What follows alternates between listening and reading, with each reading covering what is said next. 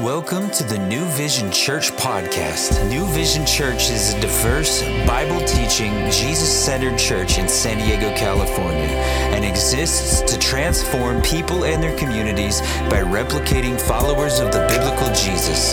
Thanks for joining us today. Now, here's this week's sermon. Good morning. Good to see you. Hey guys, I don't know if you noticed, but there's a lot going on. Just on those announcements, like if you say you can't find a place to get somewhere and get to know somebody, shame on you. Okay, so I want to encourage you to, to find a spot somewhere. There's men's ministry, women's ministry. There's a chili cook off next week. Um, there's a lot of things happening here that we want you to get connected. They're just fellowship times. Come today if you want to just hang out and watch the game to meet new people. Um, if you're new, go Chiefs. okay, okay, we're gonna start a battle here in the, in the church. Hey, if, if you're here new uh, or been coming for a bit, um, thank you for coming. Um, we got a, a uh, Welcome Center, we have a gift for you. But more than that, today after church, we're going to have a meal after church for everybody. But if you're here, and I would just love to grab a pizza with the pastor. So we're going to meet across the hall over here in the uh, big city area. Just want to have some time with you. I get to know you, get to know me. Guys, I just like to connect faces with names. You know, a lot of times I see a lot of people coming and going, and I just don't get an opportunity just to get to know you, get to know me. So I just want to invite you all to come, grab, you know, we have pizza already ready for you over there if you're new, or maybe you've been coming a couple weeks and just want to know a little bit about who we are. Uh, I just want to invite you to come and be a part of that. Guys, as you notice that we've been going through the Gospel of John, been journeying through it for a while. We'll, it'll take us through Easter.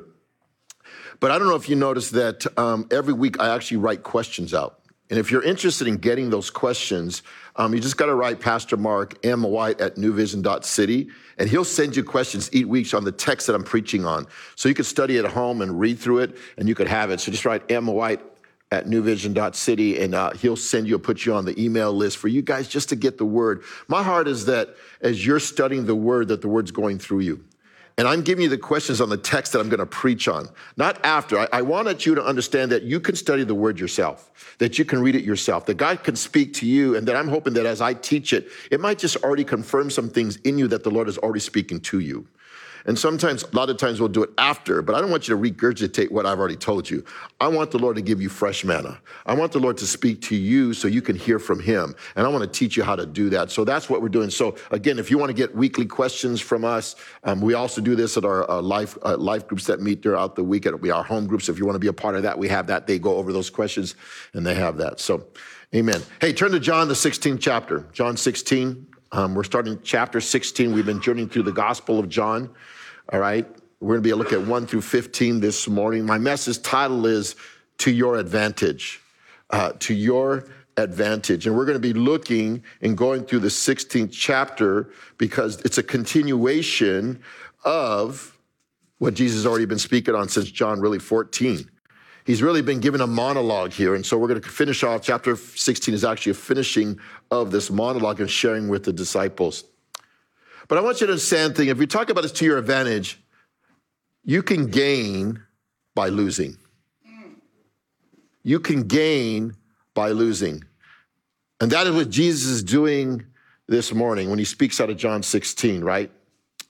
In life, we have to be willing to give something up in order to get something. In fact, he commands us to take up our cross and follow him. Meaning we have to put to death some things in order to gain some things. And so there is winning and losing sometimes. Um, I often think about chess, right? Chess, in the chess game, there's a strategy. And sometimes you have to sacrifice, sacrifice some of the, some of the, our pawns or key pieces in the game in order to be in the position of victory. Jesus was the, the key player in God's strategic plan, and he needed to be sacrificed for the Spirit to come in order for his kingdom agenda to progress to a higher victory. Uh, sometimes we think loss in our life is a setback, but it's God's really preparing us for a comeback. In fact, Jesus appears to be set back when he's crucified at the cross, but his resurrection is his comeback. Guys, as we're continuing on in John chapter 16, Jesus is in a monologue. He's sharing with his disciples. They've been in an upper room. He's shared that he's got to go. He shares with them that don't let your heart be troubled in John 14. He's beginning to share about communion. He's sharing about, you know, to, to, to that I've got to go that another will come. We're going to get into that a little bit this morning. He's already bore testimony that somebody's going to betray him. He's already going to say, when they strike me, you're all going to scatter. He's sharing all these things, and that's why their heart has been troubled in John 14. But then in John 15, what does he do? He begins to equate, say, in order to not lose heart, you need to have this abiding relationship with me. For I am uh, the vine and you are the branches, and in me you'll bear much fruit. For apart from me, you can do nothing. And he's beginning to share, you got to stay close to me because there's a time coming. But by the time you get to John 16, he's already exited out of an upper room as he's been dialoguing, and sharing these things, and he's he's walking through, uh, heading toward the Garden of Gethsemane. He's probably overlooking the Kidron Valley. He's already sees there's vineyards there, and he's looking, and he's he's beginning to continue on. He says, "Now I'm going to share some things, guys, that." I'm going to go that another would come, but it's for your benefit, it's for your advantage that I go. But I'm also going to give you warning that something's going to happen to you that you have to be prepared for, that you don't stumble that you don't fall. I'm going to have to give you something now because look at, as I leave, it's going to get a little harder. And he's going to share these things with the disciples. And so the further he draws to the cross, he realizes the sacrifice that's needed to be taking place. He realized that as I go, as I was the targeted one, as they're going to persecute me, I'm going to leave, and now you're going to be the targeted one. Come on, come on. And so he's beginning to lay this. God is not going to hold back any of these things. God never lies to us. He never keeps things in the dark. As I think of Moses who went to the mountain and he spoke to Moses face to face as a friend, we know in John 15, he says that we are his friend. And so Jesus is being a friend to the disciples, speaking to him about what is about to come because that's what friends do. They speak the truth in love. And so he's speaking this truth here this morning. And as we go through the passage, we're going to see that truth being laid out for us that whatever went the disciples went through, you we're not exempt from that same trials or tribulations or persecutions. Let's look at John 16. We're looking 1 through 15. If you have your Bibles or your phones or whatever you use, iPads. It says, These things I have spoken to you that you should not be made to stumble. They'll put you out of the synagogue. Yes, the time is coming that whoever kills you will think that he offers God service. And these things they will do to you because they have not known the Father nor me. But these things I've told you that when the time comes, you may remember that I told you of them. And these things I did not say to you at the beginning because I was with you. But now I go away to him who sent me, and none of you ask me, Where are you going? But because I have said these things to you, sorrow has filled your heart. Nevertheless, I tell you the truth, it is to your advantage that I go away. For, I, for if I do not go away, the helper will not come to you. But if I depart, I will send him to you. And when he has come, he will convict the world of sin and of righteousness and of judgment. Of sin because they do not believe in me. Of righteousness because I go to my Father and you see me no more. Of judgment because the ruler of this world is judged. I still have many things to say to you, but you cannot bear them now. However, when he, the spirit of truth has come, he will guide you into all truth, for he would not speak of his own authority, but whatever he hears, he will speak, and he will tell you things to come. He will be glorified. He will glorify me, for he will take of what is mine and declare it to you. All things that the Father has are mine. Therefore, I said that he will take of mine and declare it to you. Let's pray. Father, in the name of Jesus, we come this morning asking that you open our hearts and our minds that your spirit would speak, because your spirit does speak. And I pray this morning as your people are here this morning, your church, your bride, Lord, are here this morning. I pray that they have listening ears and receiving ears. Because the teachings that will come are going to be hard to hear, but we need to hear them. And so I pray this morning that we have a settled heart and a settled mind. That, Father, you want to do a great work in this room right now, Lord. I believe that. I'm expecting that. And so I pray now that your word will, and the teaching of the word will glorify you in Jesus' name. And everybody said, Amen. Amen. First thing, I'm going to talk about two things this morning. Here's the first thing hardship is to your advantage. Hardship is to your advantage. We don't like to go through hard things. We don't like to go through difficult things. We don't like to go through trials and tribulations. For some of you guys that work out, you go work out, right? And then after you do 10 push ups, it's hurting. I'm, I'm, I'm done. You don't do no more. We don't like the pain of it. I remember when I, I, I came to faith, I was 17, about to turn 18. I was heading my way to Whittier College to play football. I got some scholarship. I was on my way there. And that summer, I came to know the Lord. And God was doing this crazy work inside of Pete, who came from a, just kind of a messed up background. Some you know my story. But God was doing some changing. I was growing in my faith. I was learning. And so I went to Whittier for a year, played football, but God was moving me to leave Whittier to go uh, to a Christian college because I want to learn more and grow in my faith and grow deeper with God. And so I chose to leave. But my family, who didn't doesn't didn't have a believing background, didn't didn't really follow God or whatever, were really troubled in their own heart because something was happening with Pete. He was acting different. He wasn't drinking. He wasn't partying. He wasn't doing all the crazy, stupid stuff he was doing. He wasn't coming home drunk. He wasn't fighting with them. He wasn't doing any of those things. And I I told them that I want to leave Whittier and I want to go to a Christian college and learn about God. Well, all hell broke loose when I told them that. They said, if you go do that, that we will not support you. We will not fund you to the college. We'll, if you stay at Whittier, we'll take care of your finances, Virginia. But if you go there, we're not going to do it. And God better be real. I told God, God, you better be real right now.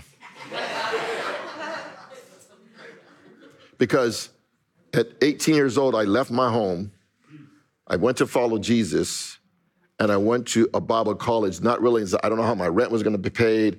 I don't know how things were going to happen. I don't know how I was going to pay for school, but I knew that God was leading me to that thing.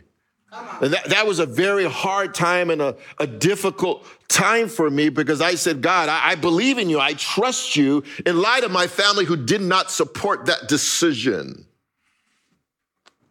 Hard hard things are difficult, but it's to our, to our advantage. I believe that as I went by faith and I went that I was able to graduate five years later, debt free, because God took care of that finance for me to go to college and go to Bible college and, and, and get my education. I remember showing my dad my, my receipt for, for, for my first year of college and I shared them to him to say, look, this is what God did, trying to bear witness to him about what God had done. He goes, oh, no, no, no. God didn't do that. You just worked hard. Isn't that our theology of our own selfish, righteous work theology in our world? No, you work hard, you get it. But he didn't realize that God was providing funding that I didn't have. God was opening up doors that I didn't have. God was doing all these different things. I believe that decision for them to not support me allowed me to be grounded in my faith to trust him in all things. So when Julie and I were able to plant this church in 2008, the reason it, I believe that he did, we went with no money, with nothing, because in my life, in my walk with God, I've always seen God provide along the way, no matter what in the difficult times, in the hard times. He always provided for me. And I said, My God is the same yesterday, today, and forever. And so if I go and trust him now, because I know when I was 18, I trusted him and he provided. I know when I was in 20s, he trusted him, he provided my 30s for. We keep going because I'm a little older than that. but the reality is, is I believe that God is a faithful God. But I would have never learned that if I had not gone through hard, troubled times and I believe God is faithful. When you get to John 16, what you're finding here is Jesus is going to be speaking about some hard times the disciples are going to face, right? And so he says, don't lose your way in your hardship. We see that in verses one and two. It says, these things I've spoken to you that you should not be made to stumble. They will put you out of synagogues. And yes, the time is coming that whoever kills you will think he offers God service. He says, these things I have spoken to you. He says, these things I'm sharing to you. I'm going to tell you some things that are going to happen in advance so you're aware of it, but do not let these things stumble you. Do not let these things offend you. Do not let these things make you want to tap out. Guys, I'm telling you, when you put your faith in Jesus and these hard times come, and they will come, it's not if they come, it's when they will come. Because they will come. And when they come here, guys, you, you got to stay focused. You got to stay committed. In fact, he uses the word stumble here. He says that you should not be made to stumble or offended. The word stumble is not the idea of tripping over something. Like, you know, you're walking the forest and you trip over a log. That's not the idea of stumbling here. It's actually the idea of a booby trap that there's an enemy who's going to set a trap for you that you could be ensnared like a like a bear trap He goes, these things are going to trap you. And sometimes, guys, it's a, it's something that comes out. It's unexpected. We didn't see it happening. We didn't, we weren't planning on it or it, it happened suddenly. But don't let those sudden hardships stumble you. Don't let those sudden hardships you trip over and fall away. You know, life circumstances can throw us curveballs, right? Unexpected situations, bad news, loss of a loved one, loss of a job, a troubled family, victims of violence. You fill in the blanks of your life. There are trials in life that we will face. But Jesus is not talking about the difficulties of trials of life here. He's talking about the attacks that will come because of your faith. Everybody faces trials, saved or unsaved. Those that follow Jesus and don't, they all face trials, right? It rains on the just and the unjust. Okay, so but he's saying here there's a there's a, a heavier thing that's going to happen for those that come to follow God. That there's going to be difficulties that come just because of your faith. I think of Jesus when he got on a boat to go to the to to the Gethsemane and the, the tombs. He went through a storm in order to get to the tombs to heal the demonics that were in those tombs that he went through a storm, a trial, difficult. I don't believe that it was a, a storm of trials. I believe it was a demonic influence of the enemy saying, I got to destroy this Jesus who's going to go deliver some people. That Jesus was even going to go through, to, through his own difficulties in order to fulfill his ministry as he's obedient to his father. See, we have an enemy who will set booby traps in order to shipwreck us from our faith. Come on, come on. You know what? I'm going to tell you something he might even dress up as your own family. He might even dress up. I remember when, when I was trying to walk with God and my, my family was giving me the hard time about my faith. A, couple years later, they invited me to come to a Christmas party and uh, I hadn't seen them. I'd been estranged from them because of my faith, but my dad said, I really want you to come. we used to have these parties. My family used to have parties. So I, I showed up there. And, you know, when, you, when, when you're walking with Jesus, you, every opportunity is an opportunity. And I'm there, and sure enough, I see a lot of family members and friends are at the party, and they're like, hey, Pete, what are you doing with yourself? Well, let me tell you. and I'm, I'm at a party, and I'm just sharing people about Jesus. This was going on in my life. Yeah. Well, my parents got upset. Hey, you can't be proselytizing at the party. they asked me what I do. I'm just answering their questions. And they got mad at me and upset with me. And the funny thing was, all the family friends said, Hey, don't get mad at Pete. We just asked him what he was doing. Hey, I took advantage and took most of the opportunity that was given me to share about the goodness of God. And Yet you could still be attacked by that, but your own family, it says in Matthew 10, 34 and 36, is do not think that I've come to bring peace on earth. I do not come to bring peace, but a sword. For I've come to set a man against his father, a daughter against his mother, a daughter-in-law against his mother-in-law, and a man's enemies will be those of his own household. Jesus is speaking, say, your enemies might even be that closest to you. People you thought even thought you loved you could be your own enemies. Who was the enemy in the apostles? Judas, who's already gone to betray Jesus. His own enemy, his own, in the own of the brotherhood of the disciples and the apostles.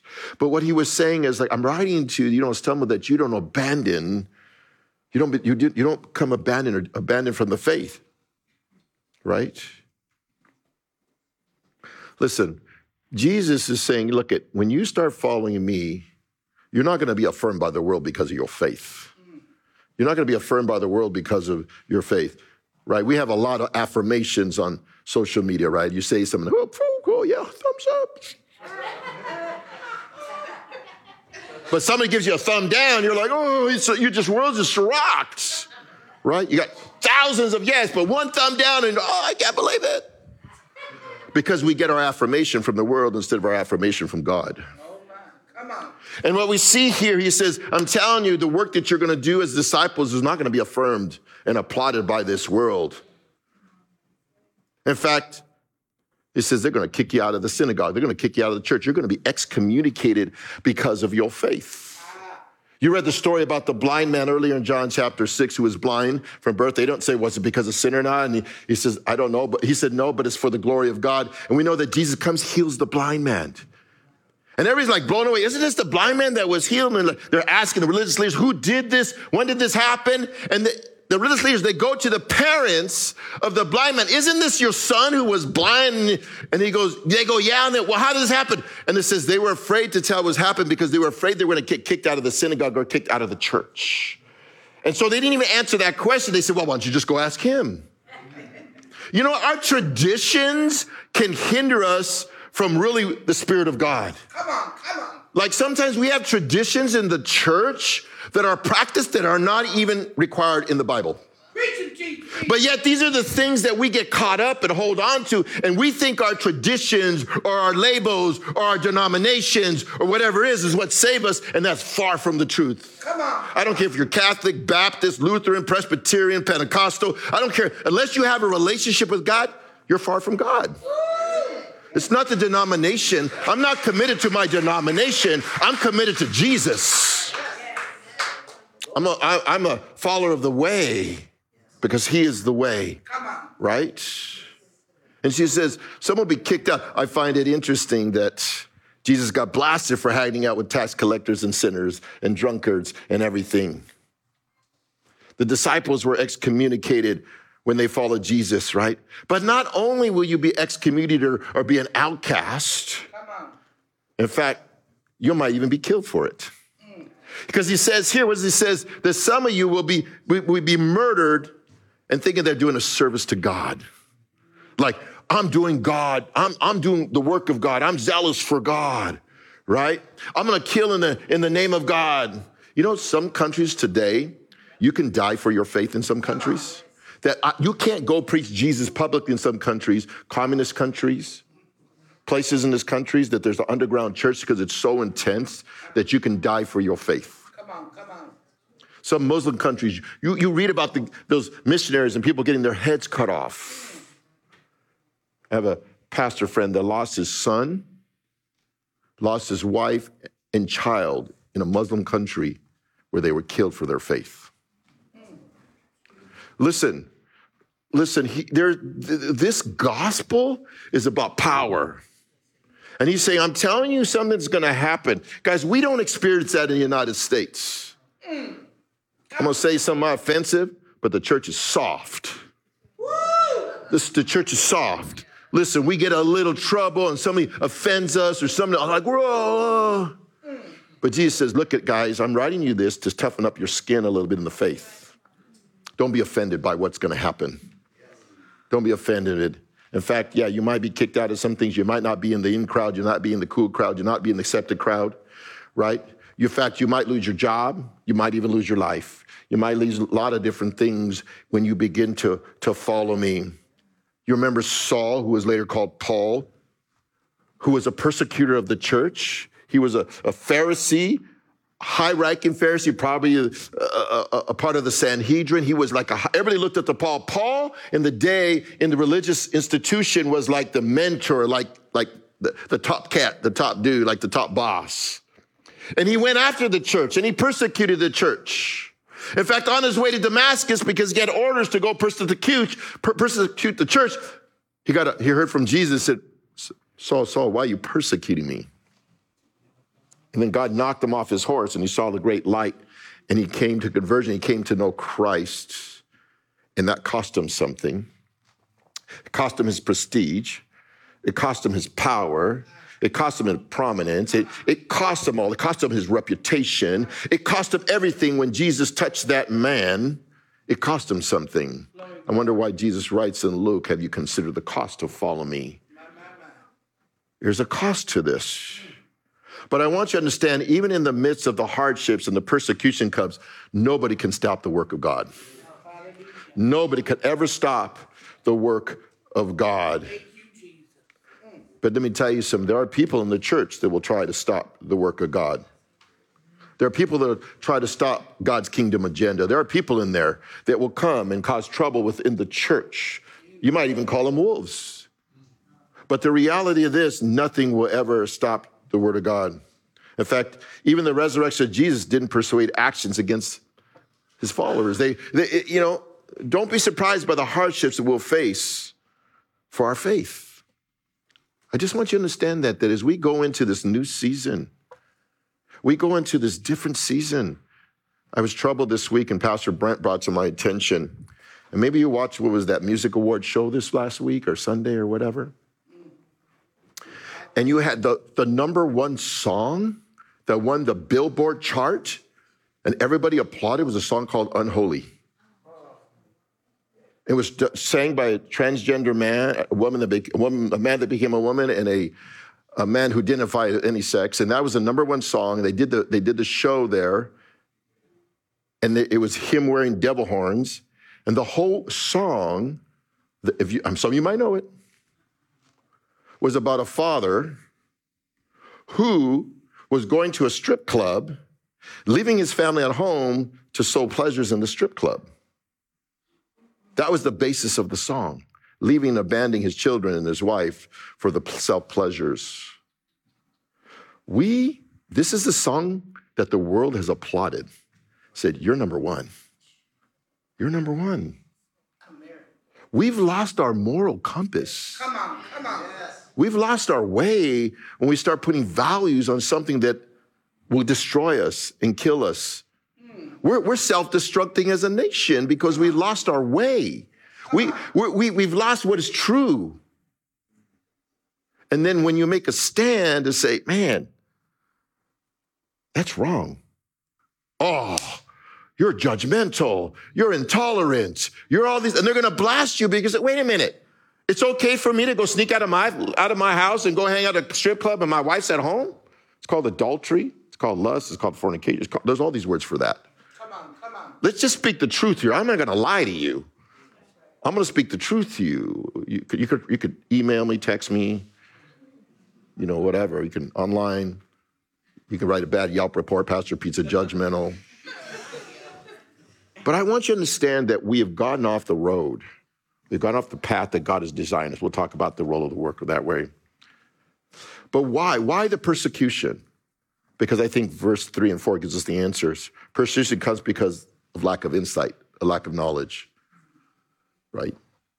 Look at three and four. And these things they will do to you, this is the reason, because they did not know, because they have not known the Father nor me.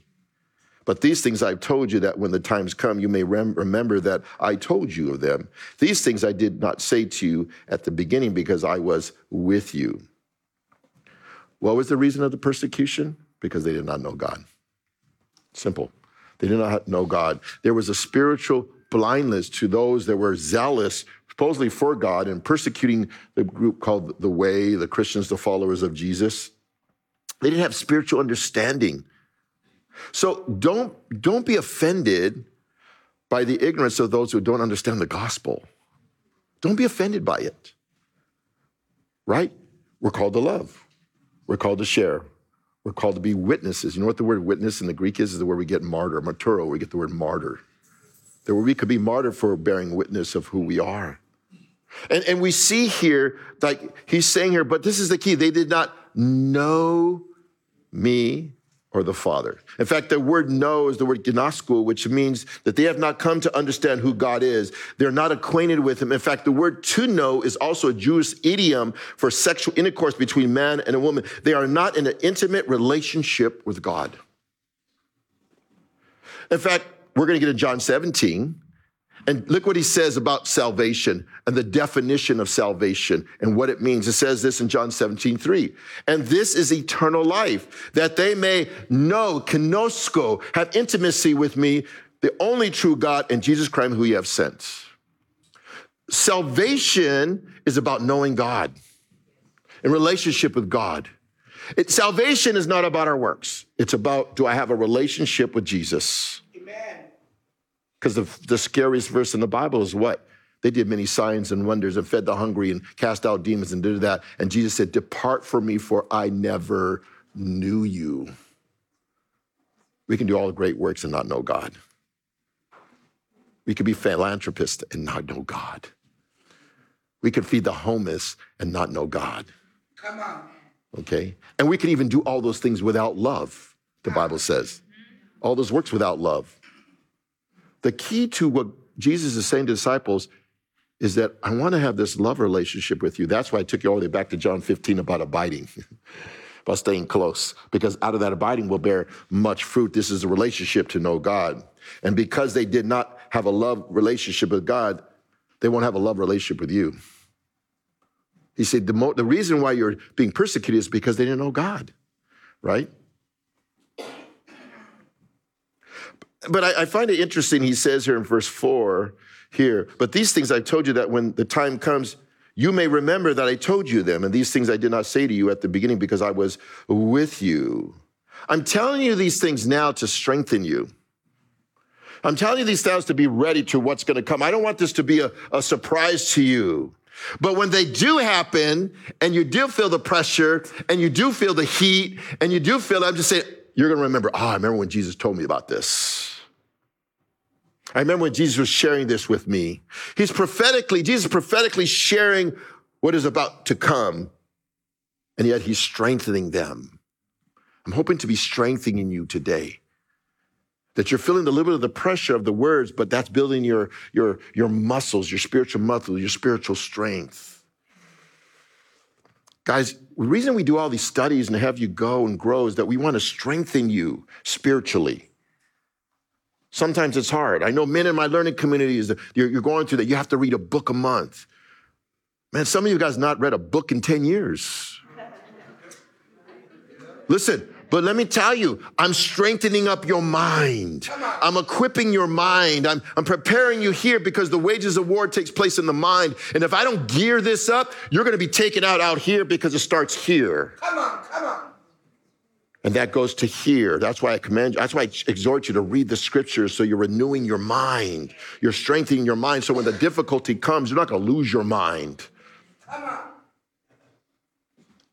Women, you're out in the women study Hebrews, you're studying the Hebrew study. And I know my wife spent a year writing the story at the feet of Jesus, writing that thing. And let me tell you, you're going to say, man, there's a lot of homework in this study. It's hard. Listen, persevere and get in it.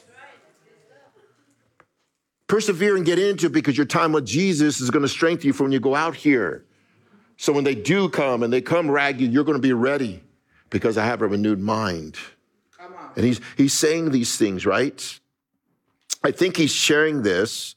He's sharing these things because Jesus spoke earlier, Peter, you're going to deny me, Pete, three times, right? You're already going to feel the pressure of following me and you're going to deny me three times. And what happened? Soon as he denied Jesus three times, the rooster crowed. And what did it say? I remember what Jesus said. but remember, Peter didn't have the Spirit yet. We're going to get to that in a moment. He didn't have the Holy Spirit yet. See, the role of the Holy Spirit is crucial to the boldness that we need in order to walk, Amen. in order to stand, in order to hold our ground in the hard times. Come on. So that's the first thing, guys. Our hardness, the hard times you face is for our advantage. Don't forsake the hardness. It's doing something in you. It's refining you. It's, it's shaping you. Yeah. I remember in college when I didn't have much money and I was struggling, man, I was living on top ramen every weekend. Dude, you think I'm skinny now, but I was like starvation looking back in college. Like me and my buddies were like, oh, we, when I worked in the projects with, gang kids and street kids and lived inside the housing projects, North Long Beach, Compton, there were times that we lived on bacon, lettuce, no tomato, and mayonnaise sandwich. There was a day when, when we had no food in our house, and I was with my buddies, and we're, I literally, guys, we're praying in our house, saying, Lord Jesus, we have no food in the house. We're doing ministry. Just provide for our daily bread today. And next door neighbor would call, Hey, bro, we just had a barbecue. You want some barbecue chicken? Woo! Man, we were celebrating. Thank you, Jesus, for the dead chicken. Ah. But the reason is even the hardship of those times, Lord, you have a reason for dependency. He didn't say pray for tomorrow, he said for your daily bread.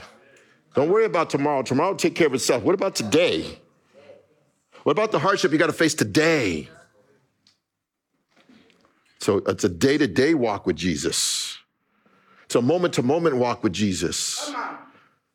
We, some of you live in the what if, and that's your problem. You got to live present. Jesus, you're with me today. You'll, you'll walk in the valley of the shadow of death, Come on. Come on. for thou art with me. Yes. You're with me in those times. So it's to our advantage till we, we have hardship. Here's a, here's, a, here's a second thing, guys. Loss is for your advantage. Loss is for your advantage. We see that in 5 to 15, right? You remember that show, The Biggest Loser? For those who watch it, right?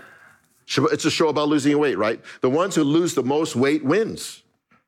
The process of loss is not without its discipline, without its pain or challenges, but it has a great reward, not only in the physical and the emotional, but also in the financial, right? Whoever wins the greatest weight wins the prize, right? But in the spiritual sense, we have the same in our loss. We have a great gain. We have to lose your life and to find it. It's to your advantage. Here Jesus says, I must go that another must come. You have to experience some great loss, but you'll be made rich later. because your relationship with me will be rich. Jesus said, I became poor that you might become rich. There was loss because in our loss, we gain. So we could be the biggest losers spiritually. But he says here, don't lose heart when I leave. Because remember, he's going, he's only hours going from the cross. They're on their way to the garden to pray, and then Jesus is gonna be arrested, and then he's gonna go to the trial, and then he's gonna be crucified. It's only hours, it's, it's late at night in the evening. By the time we get to John 17 and they're praying in the garden, it could be two, three in the morning. So it's getting later in the evening. It's only a matter of time, but don't lose heart when I leave. Look at five and six. But now I go away to him who sent me, and none of you ask me, Where are you going? But because I said these things to you, sorrow has filled your hearts. Jesus saying, I, I want to remind you, I'm just going back to the Father sit at the right hand of the Father. I, I'm going back home. I'm having a, a homecoming, right? And I have a departure date and time when you read about his resurrection, he gives specific times and dates. It's the Passover, and the third hour, and the ninth hour. He has a time and date. Why aren't you asking where I'm going? Now, you've been following us. We know that they did ask, Where are you going? earlier in the previous chapters. But I think what Jesus is saying here is, Why isn't this stirring you up to ask more details about where I'm going? It's kind of like, I'm telling you, but you really haven't pursued what I'm sharing with you. You haven't dug deeper about where, where I'm going.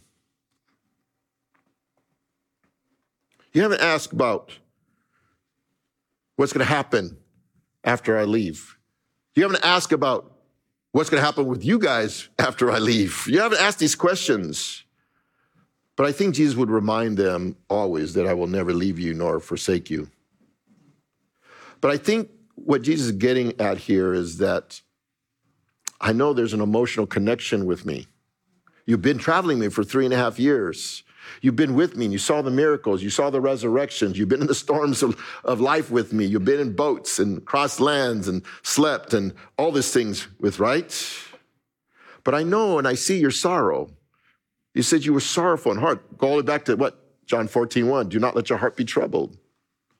Believe in God, believe also in me. He was already beginning to address that. He's kind of coming full circle, like, I know you, I know you're still troubled in your heart about me sharing these words. Why? Because Jesus is a, a discerner of the heart. Jesus knows the heart of men. He knows what's going to happen to us. In Mark chapter 2, you might know the story of the man on the pallet that they bring in and put through the roof. And they drop him in the presence of Jesus, these four men, and it was by their faith of four men that this man was healed. But he says, Jesus says, because of your faith, I forgive your sins. And the religious leaders that were watching said, whoa, whoa, whoa, they begin to perceive, they begin to process in heart this man. Who is this man who can forgive sin? And Jesus said, I perceive in your heart. I, I know what's in your heart. God knows what's in the heart of men. He says, I know, I perceive that you're troubled and sorrowful in your hearts.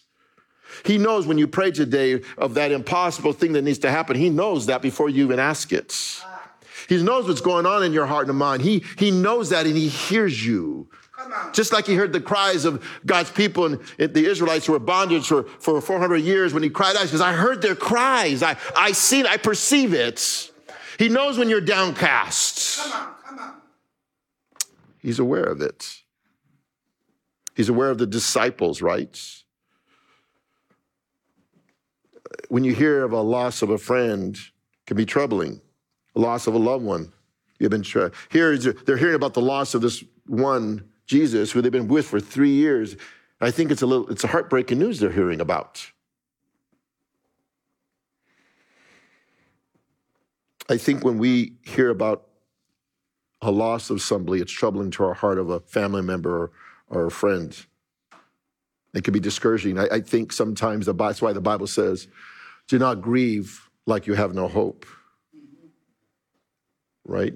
We can, when we lose somebody, we can grieve like we have no hope, but our hope is in Jesus. So we don't have to grieve like we have. It's painful, it's hurtful, it's heartbreaking. Right? And I think Jesus is going to address that. But he, how he addresses this, I, I see your troubled heart. But listen, but the, my loss is for your advantage. My life is for your advantage. Look at seven. Nevertheless, I love that. Nevertheless, underline it because there's a transition here saying, in all that's happening, nevertheless, Jesus is an optimist. Nevertheless, I tell you the truth. It is to your advantage that I go. And if I go, if I if I do not go away, the helper will not come to you. But if I depart, I will send him to you. Now Jesus is sharing the reason why he has to go. He shared the reason you're going to be persecuted. This is why you're going to be persecuted. Now you're saying, I got to go. I know you got a troubled heart, but this is why I got to go, that I can send you a gift that I had promised you. And I'm speaking the truth to you. I've not lied to you the whole time. You may not understand it yet what I'm doing here. You don't understand about how this is going to be for your advancement that I go, how it's going to affect your faith how I'm going to make a way for you, how I'm going to provide an open door for you through the Holy Spirit. See, when we see loved ones near death, we often think it's best that they pass on. It's to their advantage. Jesus saying to the disciples, it's not to my advantage that I pass on, but for your advantage that I pass on. Because you're going to gain more through my death than for me living. Because remember, Jesus was in the physical, he was God in the flesh. He, he couldn't be everywhere, but now that he's gone, the third person of Trinity, which is spirit, can be everywhere and in you and can minister to you. Come on. It's to your advantage I suffer. To my advantage I'm beaten. It's to my advantage that I'm mocked. To my advantage that I put on the cross. To my advantage I put in the crow grave. Nevertheless, nevertheless, despite all that's going to happen, it's for your benefit, it's for your advantage, because I promised you a going away gift that you'll receive 50 days after my resurrection. We call that Pentecost. And this gift will help them in their life. This is the gift we receive by faith today. And when this gift comes, the Holy Spirit, it has a purpose, it has a role. And we're going to look at the work of the Holy Spirit. Look at verses 8 through 10. And when he comes, he will convict the world of sin and of righteousness and of judgment. Of sin because they do not believe in me. Of righteousness because I go to my Father and you see me no more. Of judgment because the rule of this world is judged. The third person of the Trinity, we have the Father, Son, Holy Spirit. The third person of the Trinity is the Holy Spirit. He's introduced here. He is the Spirit of truth. He is the comforter. He is the advocate. There are many names for the Holy Spirit. And the Holy Spirit speaks. God still speaks through the Spirit, and the Spirit has a voice. That's how a person. Notice the pronoun he in the text. It's not a force, right? It's not Star Wars, the force. Come on. Come on. It's a person. And the third work of this person is revealed. I love this about God. He came to convict the world, not to condemn the world. And I hope you catch this, right? He came to convict the world, not to condemn the world. In fact, the word convict means to expose, to reprove, to convince, or to bring to light. It- it's the, the purpose of conviction is to bring about change in our life. The word condemn means to separate, to punish, to pass judgment. In fact, Jesus said in John 3 17, For God did not come, send his son into the world to condemn the world, but that the world through him might be saved. God's purpose is not to bring down a hammer on us. Conviction drives us to God. Condemnation drives us away from God. When we sin and we fall short, the first thing we want to do is don't want to go to church. We don't want to read our Bible. We don't want to pray. We go away from God. But when God says, hey, this is wrong, boom, draw near to me. Don't run away. When, when Adam and Eve sinned, what did they do? They ran away from a God they walked to in the cool of the night every day. And they try to cover their mess by putting fig leaves around them. And that wasn't sufficient. And Jesus, God went and sought them out and, and brought them into his presence. That's why he loved us before we loved him. See, he wasn't lost. We were lost and he found us. We didn't find God. Oh, I found God. No, you didn't. God found you. you were lost. You were wandering. See, the conviction. Guys, as parents, there are times when we have to discipline our children. And it's for the purpose of safety and change, not for punishment. If you think your job as kids does wrong is to punish them, you got a wrong perspective of parenting. It's not about punishment. It's about teaching. It's about training. It's about equipping. It's about teaching them how to nurture why they went wrong. It's about getting their heart of the kid. It's getting their heart and mind to say, why did you make this decision? What was going on in your mind? It's a training moment to, to nurture them and to train them to get them on the right track. Punishment is not my first go to with my kids. There might be consequences to their actions, but that's not my first go to. My heart is how do I build a relationship with my kids that I can train them, equip them to love God? How can I show them what the right way is? Because it's about a heart transformation. See, the work of the Holy Spirit in the world is to bring about life transformation. To get our hearts, to, that God would dwell in us and do this heart transplant, to replace our heart of stone with a heart of flesh. And the fruit of the Spirit is love, not hate. So, what is the work of the Holy Spirit here? First of all, it says to convict the world of sin right? The Spirit is to reveal truth about sin of humanity, about the world. We're humans, humanity, right? He brings the, the conviction is to bring awareness of our sin and that we can't justify our sin. See, before you can change, you have to be convinced that you're sinful. A lot of people don't think they're sinful, right? Pastor, I'm a, I'm a pretty good person. Are you a good person all the time? If you mess up once you are a sinner because all fall short of the glory of God. God has a standard. If you stumble just once and you'll mess, you fall short of God's standard. You're a sinner. Now, if you say that I've never done that and you lied, then that's a sin. So you just sinned. So you can't get out of it. We all fall short of God's standard, what that is. See, we are spiritually bankrupt and need God. And we often equate sin as an action against others. Like we think about, well, stealing and murder and violence. You notice that when they always say, well, I never killed anybody. I never, it's always extreme when they say sin, right? Never about gluttony or lying or hate or bitterness or jealousy, right? They never say those things. It's always about the extreme. But the greatest sin is none of those. The greatest sin is unbelief. The greatest sin is unbelief. Not believing in Jesus as the Son of God, it says that in verse 9. That's the sin. Not believing.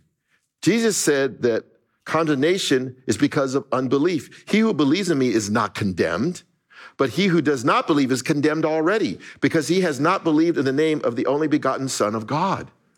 The problem is unbelief. That you don't believe, people don't believe that God is, Jesus is who he is, and because they don't believe, they're not going to follow because they don't believe. And then they send up their own moral standard and their own belief in their own ways. See, God is trying to convince us. The purpose of the Holy Spirit is to, to convict, to convince us about who He is, to convict us about the reality of our sin, right? Because the fruit of our lives stem from the root of our life. A good tree bears good fruit, and a bad tree bears bad fruit. You'll know them by their fruit. Our fruit is based on what we believe. And so the sin of the religious leaders, if they didn't believe in Jesus, right? They didn't. That was the sin of them. They didn't believe. That's why they persecuted him. They didn't believe who he was. They had unbelief.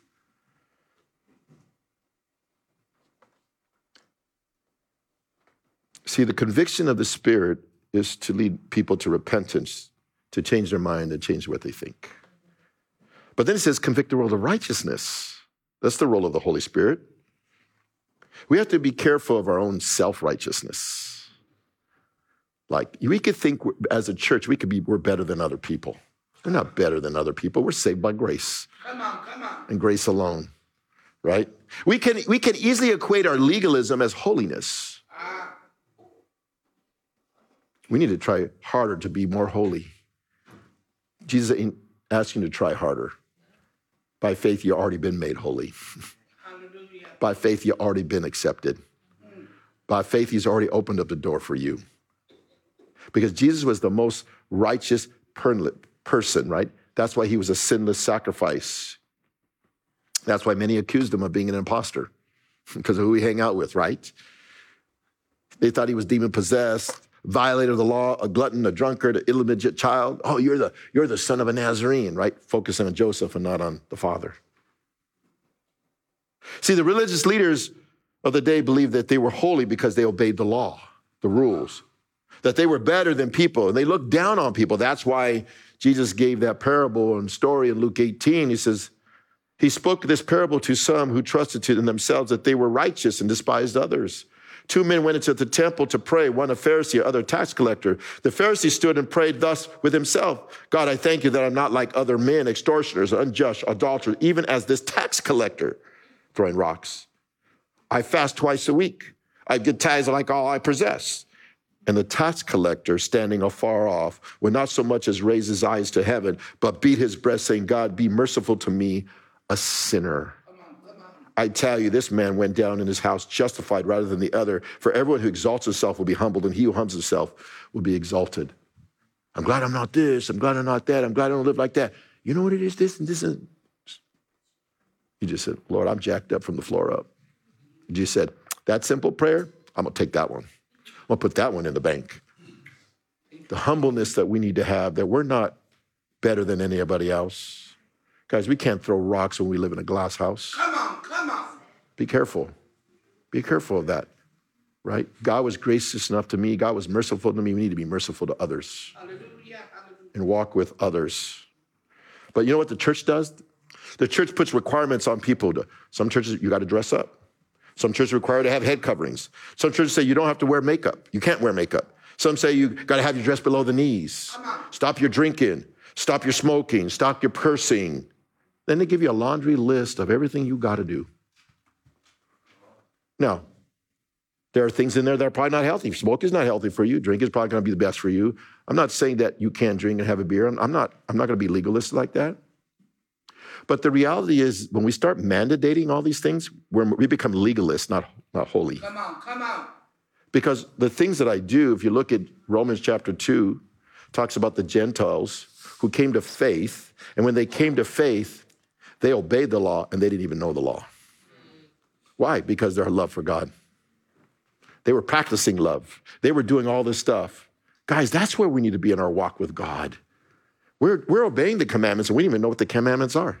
And it's just happening naturally because that's a fruit of our life right? I'm not trying to say, oh, if I have addiction and you're sitting there with your struggle with addiction, I can't use, I can't use, I can't use, I can't use. That's torment. Come on, come on. But God, I want to worship you. I want to abide in you. I want to seek you. If I'm focusing my mind on the things of the Lord, I'm not working about my using, I'm focusing on seeking. And that's where your freedom's going to come. Come on. Because we read that we, you know, we read passages that talk about this righteousness, right? Romans 3, no one's righteous, no, not one. Then read a verse in Romans 3, 24. I say to you that except your righteousness shall exceed to the righteousness of the scribes and the Pharisees, you shall, it says, of the scribes here, you shall no case enter the kingdom. Matthew 5, 20. We read, be ye therefore perfect as my Father in heaven is perfect. Matthew 5, 40. You read this and say, why should I even try? Your righteousness doesn't come from, doesn't come on how hard you try. It comes from Christ.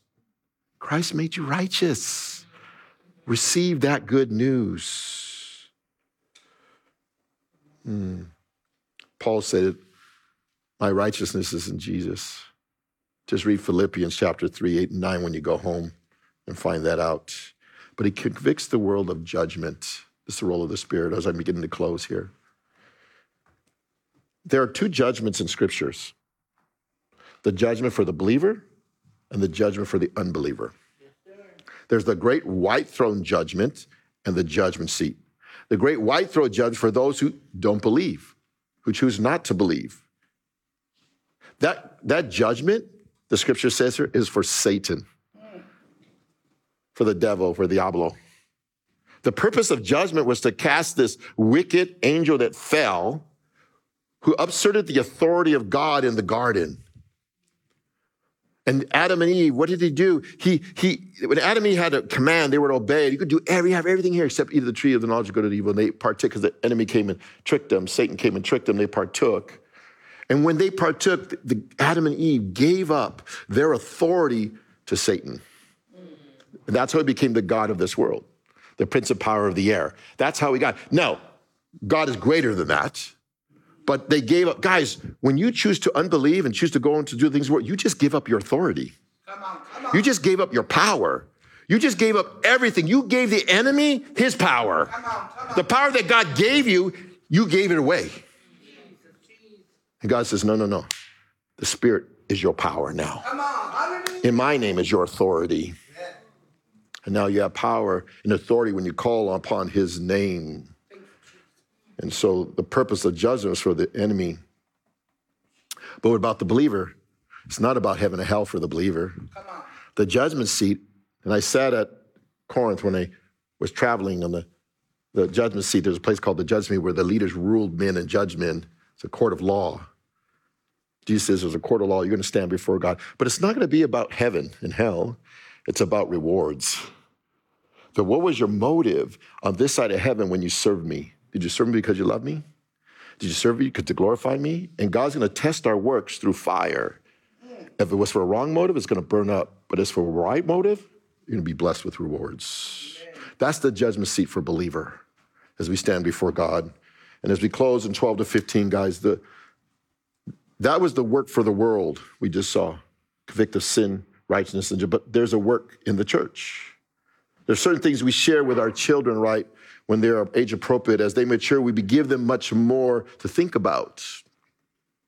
It's like feeding them. If they're a baby, I don't give them steak.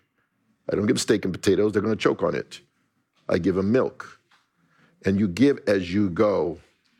What's going on here? This is what's going on. Jesus says, I'm telling you these things now because early on, you probably couldn't take it yet. If I when I chose you at the beginning 12, and you're like, what? We're gonna die? What? We're gonna get killed? What? You probably want to you probably to jump ship. For some of you, I'm, this might be new. You're like, oh, I don't know if I want to follow Jesus, right? But he says, I'm telling you now because I've had you for three years. But I'm giving you a little bit more meat, a little bit more things to think about. And the Holy Spirit is going to be your revealer, right? So here it is. 12 to 15. I still have many things to say to you, but you cannot bear them now. However, when he, the Spirit of truth, has come, he will guide you into all truth. He will not speak of his own authority, but whatever he hears, he will speak, and he will tell you things to come. He will glorify me, for he will take of what is mine and declare it to you. All things the Father has mine. Therefore, I said that he will take of mine and declare it to you. The Holy Spirit has work outside of the house and inside of the house on, of God. on. Convicts the world, and he gives us revelation. He knew his time was running short, and I want to give you so much more, but I don't have enough time to do that, and so I can't. But here, the Spirit of truth, the Holy Spirit, is going to guide you on all truth. The Spirit is the revealer. He reveals the truth of God's word. He reveals the truth about who Jesus is. He reveals the truth about our condition and what man needs to be saved. And he'll reveal what is to come. He'll reveal what's the end of the story. We see that, right? But he also will glorify Jesus. The Holy Spirit glorifies Jesus. Jesus glorifies the Father. We see that. That's why Paul says, imitate God. We're to glorify God too, with our lives. But he says, I'm going to give you, he says, the Holy Spirit will give you what the Father, what Jesus gives me, I'll give. The Father will give to Jesus, Jesus will give to the Holy Spirit, the Holy Spirit will give to you revelation. What is that revelation? The Word of God. He said, I moved them by the Holy Spirit to do, and the epistles Matthew, Mark, Luke, John, Paul, Peter, Jude, James, all men moved by God, got the words of God for us to read today, and He moved them so we could have the words of God today by the Spirit, the revelation of God, the things. So He was going to impart to them to impart to us. But guys, when you study, you have the impartation of God through the Spirit to impart to others. It's called discipleship and you pour into other people. You see the Trinity at work the Father, the Son, the Spirit, and us as the recipients of the work of God. He reveals it. So I close here and I say this God convicts, then He convinces, right? And then He, he commands, and then you contribute. He's convicting us of our sin. He's convincing us who he is. He's consecrating us in our walk with God. And he says we're to be contributors to the work of God, all by the work of the Spirit. But understand it's not going to be without his trials. Amen.